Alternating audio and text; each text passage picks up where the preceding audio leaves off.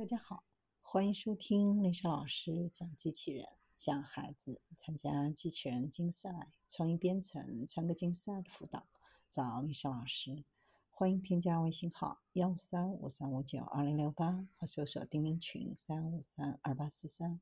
今天丽莎老师给大家分享的是二百二十万千米外明察秋毫。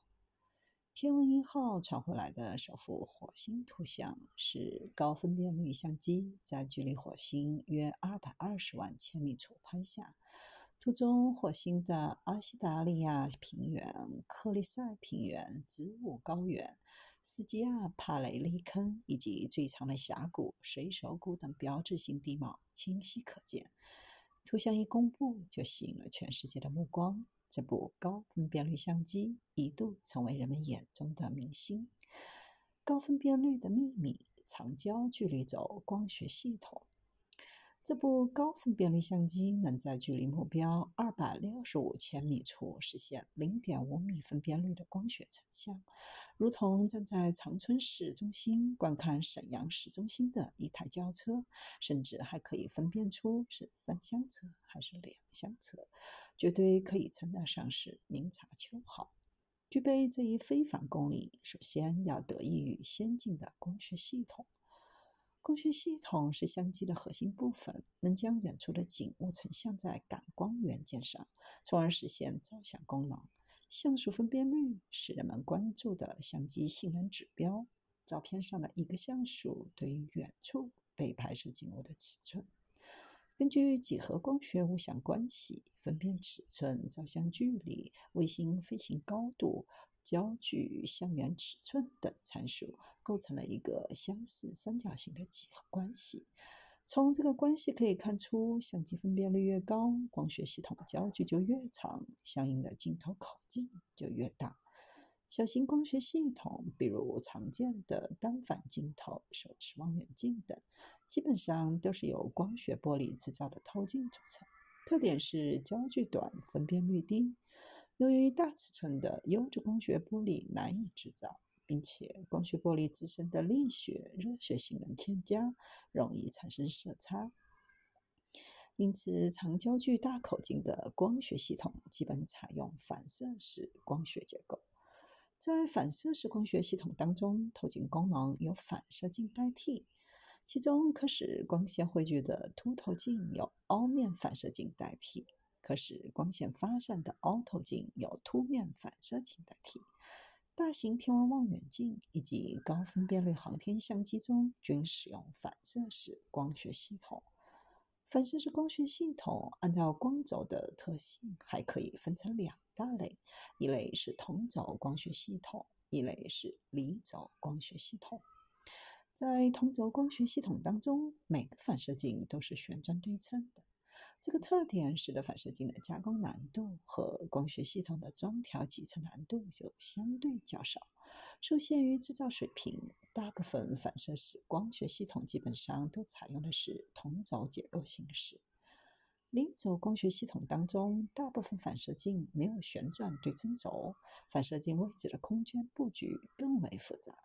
这种非对称光学系统的反射镜加工难度和系统装调集成难度。相对来说要大很多。虽然离轴光学系统实现难度大，但它的性能有很多过人之处。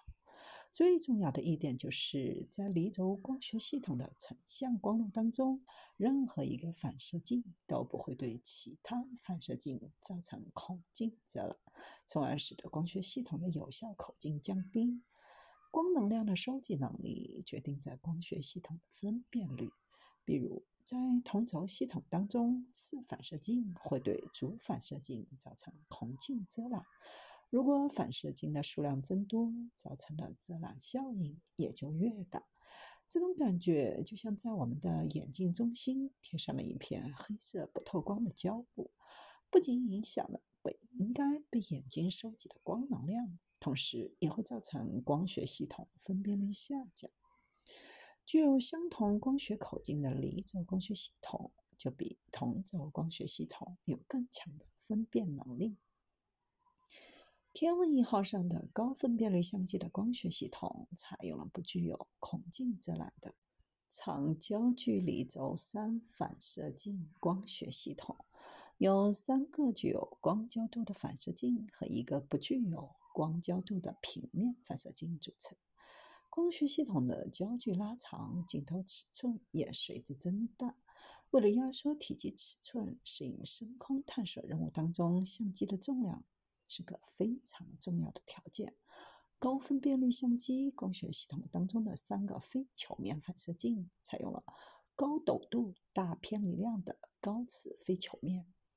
团队克服光学系统的设计、加工和检测等重重困难，最终将光学系统主反射镜与次反射镜之间的距离缩小至七百五十毫米以内。这对于焦距为四千六百四十毫米、视长角为两度的离轴反射光学系统，体积尺寸表现极为优秀。为了使光学系统具有良好成像质量的同时，还要保证较为宽松的装配公差，团队在光学系统设计的过程当中，应用了低敏感度光学系统设计法。超轻量化与超稳定性的诀窍：全碳化。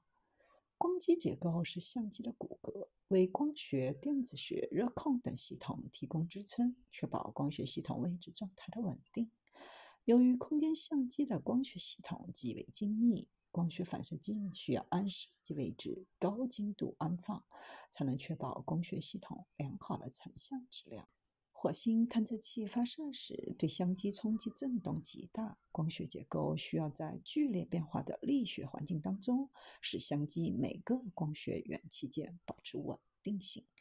确保每个元件的位置变动在五毫米之内。这就需要相机的骨骼极为强壮，也就是专业上所说的结构应具有高刚性。但是深空探测的总量可分配资源极为有限，这部焦距仅五米的相机可设计的质量仅为四十三千克，如何使得光机结构设计的既身轻如燕又稳如泰山，真是一项极具挑战性的任务。经过科学的论证，最终提出全碳化相机的设计理念。在光学反射镜的材料上，主反射镜和三反射镜均使用具有低密度、高弹性模量、高热导率和低热膨胀的系数的碳化硅材料。经过设计，反射镜在百分之八十七轻量化率的情况下，仍然保证良好的力学性能。相机结构的框架由碳化硅铝基复合材料制成。通过优化设计，确定框架的材料分布，形成加强筋与薄瓣结合的轻量化结构，轻量化率达到百分之九十以上，具有很高的结构刚度。连接框架的支撑杆由高模量碳纤维复合材料制成，每根近一米长的支撑杆，重量仅五百克左右。在这样高轻量化的光机结构、火箭发射冲击振动等严苛力学的环境下，保证了光学反射镜的间距最大变动量不超过五毫米。对于七百五十毫米左右的反射镜设计间距来讲，相对变化量不到十万分之一，真正做到稳如泰山。